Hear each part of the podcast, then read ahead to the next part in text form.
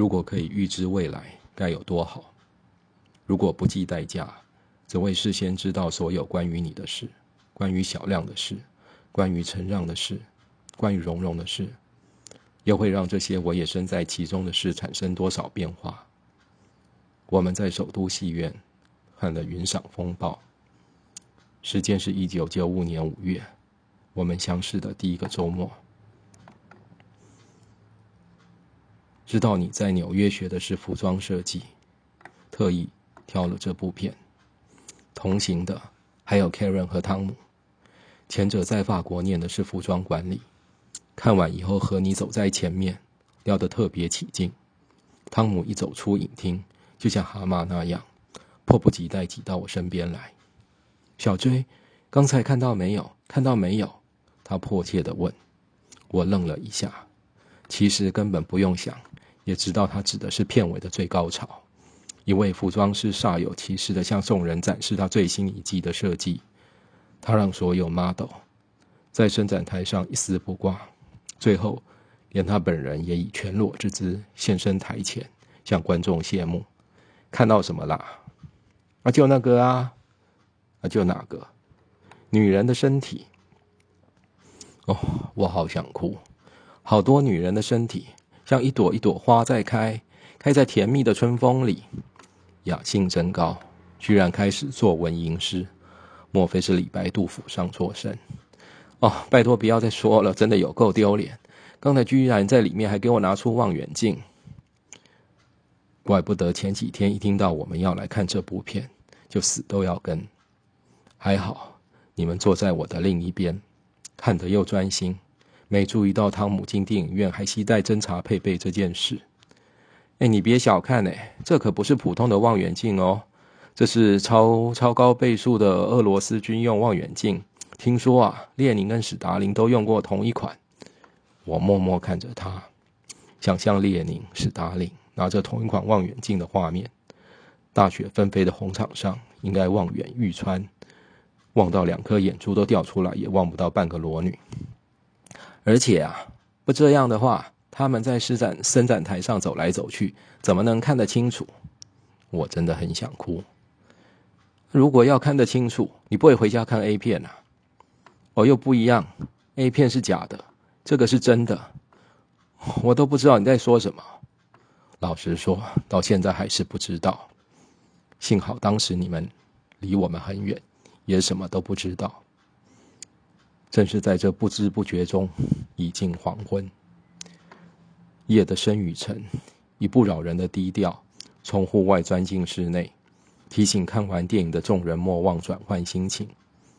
我们走过狭窄的楼梯间，走过凌乱的防火巷，像受符咒屈服似的。随着散场的人潮汇入马路旁的洪流中，Karen 与汤姆不久便奔赴下一个约会。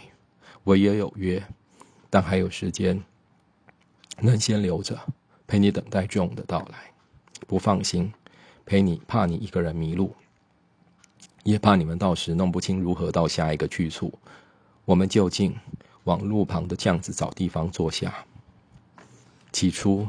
是一条安静非常的巷子，终于有一股声音由前方传来，像瓢虫之飞行，弹出藏在鞘翅下的翅膀后，在空中画着 S 形的曲线，美好的、轻盈的、婉转的、优雅的，之后落定。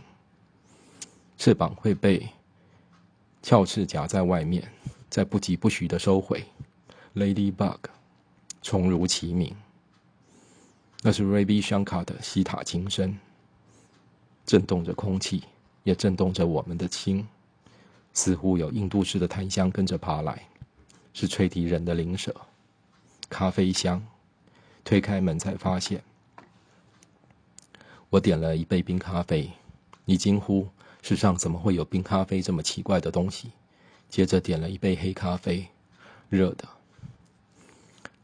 加糖又加奶精的冰咖啡。怎么样？更恶心了吧？我将这两样东西快速倒入后，边搅动外表已凝出的水雾的咖啡杯，边对你说：“没回答。”你吐了一下舌头，然后将披在肩上的长发像是准备绑马尾般的整个抓成一束，坐状盘在头上，接着又无力的放下。你觉得电影怎么样？嗯，我觉得讽刺的太厉害，感觉有点太严厉了。我知道你指的是片尾众人全裸登场那里，导演 Robert Altman 借此讽刺当今所谓时尚，只是在故弄玄虚。人类若为穿着所摆弄，不如直接裸体。哦，我觉得有很多时候，我们看待别人都太过严厉。你又说，大概有时候会这样吧。我回答，我会这样说，只是觉得人有时候会对自己不懂的东西表现得太过苛刻。我无语。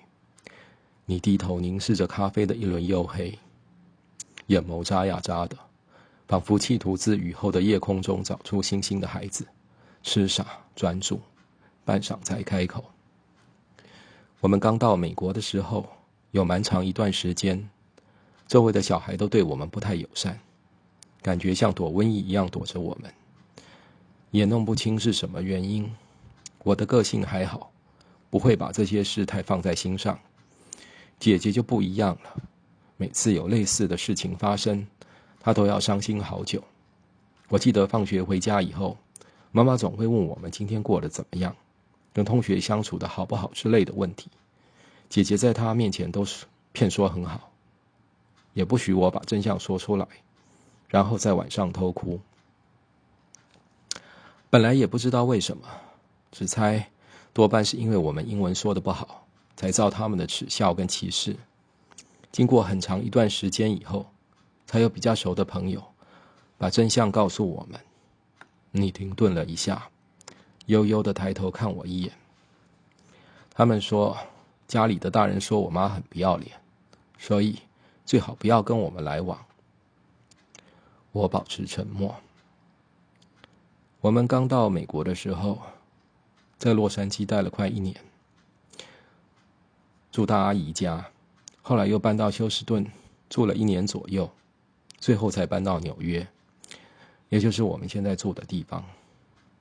搬离洛杉矶的原因是妈妈嫌阿姨跟舅舅都爱管她交男朋友的事，后来也是交男朋友的事，让人们在背后骂她不要脸。用不到两分钟的时间，你阐述好几年历史，字字句句我听得明白清楚，却囫囵吞枣，还需要时间消化，而你没有等，就继续说。有人说我妈，我们搬来搬去就是因为我妈常换男朋友，还有人说她是被老同居的男友赶来赶去，议论纷纷的。其实搬家和男朋友这两件事，至多也只算有一些间接关联。没错，感情不顺确实是导致她想换环境、想搬家的原因之一。但搬到休斯顿跟纽约，有更多的原因是因为有亲戚或朋友住在那里，想彼此有照应。至于那些她和男朋友同居，暗示她要靠男人才能生活的讲法，完全是一派胡言。她没跟任何人同居过，为了保护我和姐姐，她根本也不可能留男人在家过夜。至于说到经济方面，我爸对我们的照顾足以让他养自己跟我们两个女儿毫无问题，并不需要依赖外人。你轻叹一口气，他不是不要脸，他只是太寂寞了。说完，你将上身前移，用手支着下巴，慢慢将头转向窗的方向，目光定在很远很远一个有我的位置触不到的坐标。我借机审视你的侧脸，并不明亮的装饰多于实用的室内光，让表情变得不确定。只有轮廓的部分被勾勒出蜿蜒的海岸线，是洒满日光、令人迷醉的香槟金。我想象一颗一。一艘大轮正缓驶入港，就在你比肩与上唇间宽阔的海面，然后搁浅，等待营救。但你刚说完黯然心事，我却抱着轻慢的心情，一股罪恶感油然而生。我晃了神，才发现你已经别过头，正目光直直的盯着我。好奇怪，我看着你，就自然而然的。想把心里一些藏了好久都不想让人知道的事全说出来。啊？我无言以对。就是你现在这个样子，啊，是吗？就这副鸟样，哼，嗯，我不知该说什么。嗯，大概是我的脸总是没有什么表情，让你觉得好像跟我讲什么我都不会有反应，所以应该很安全，不会被说给其他人知道吧？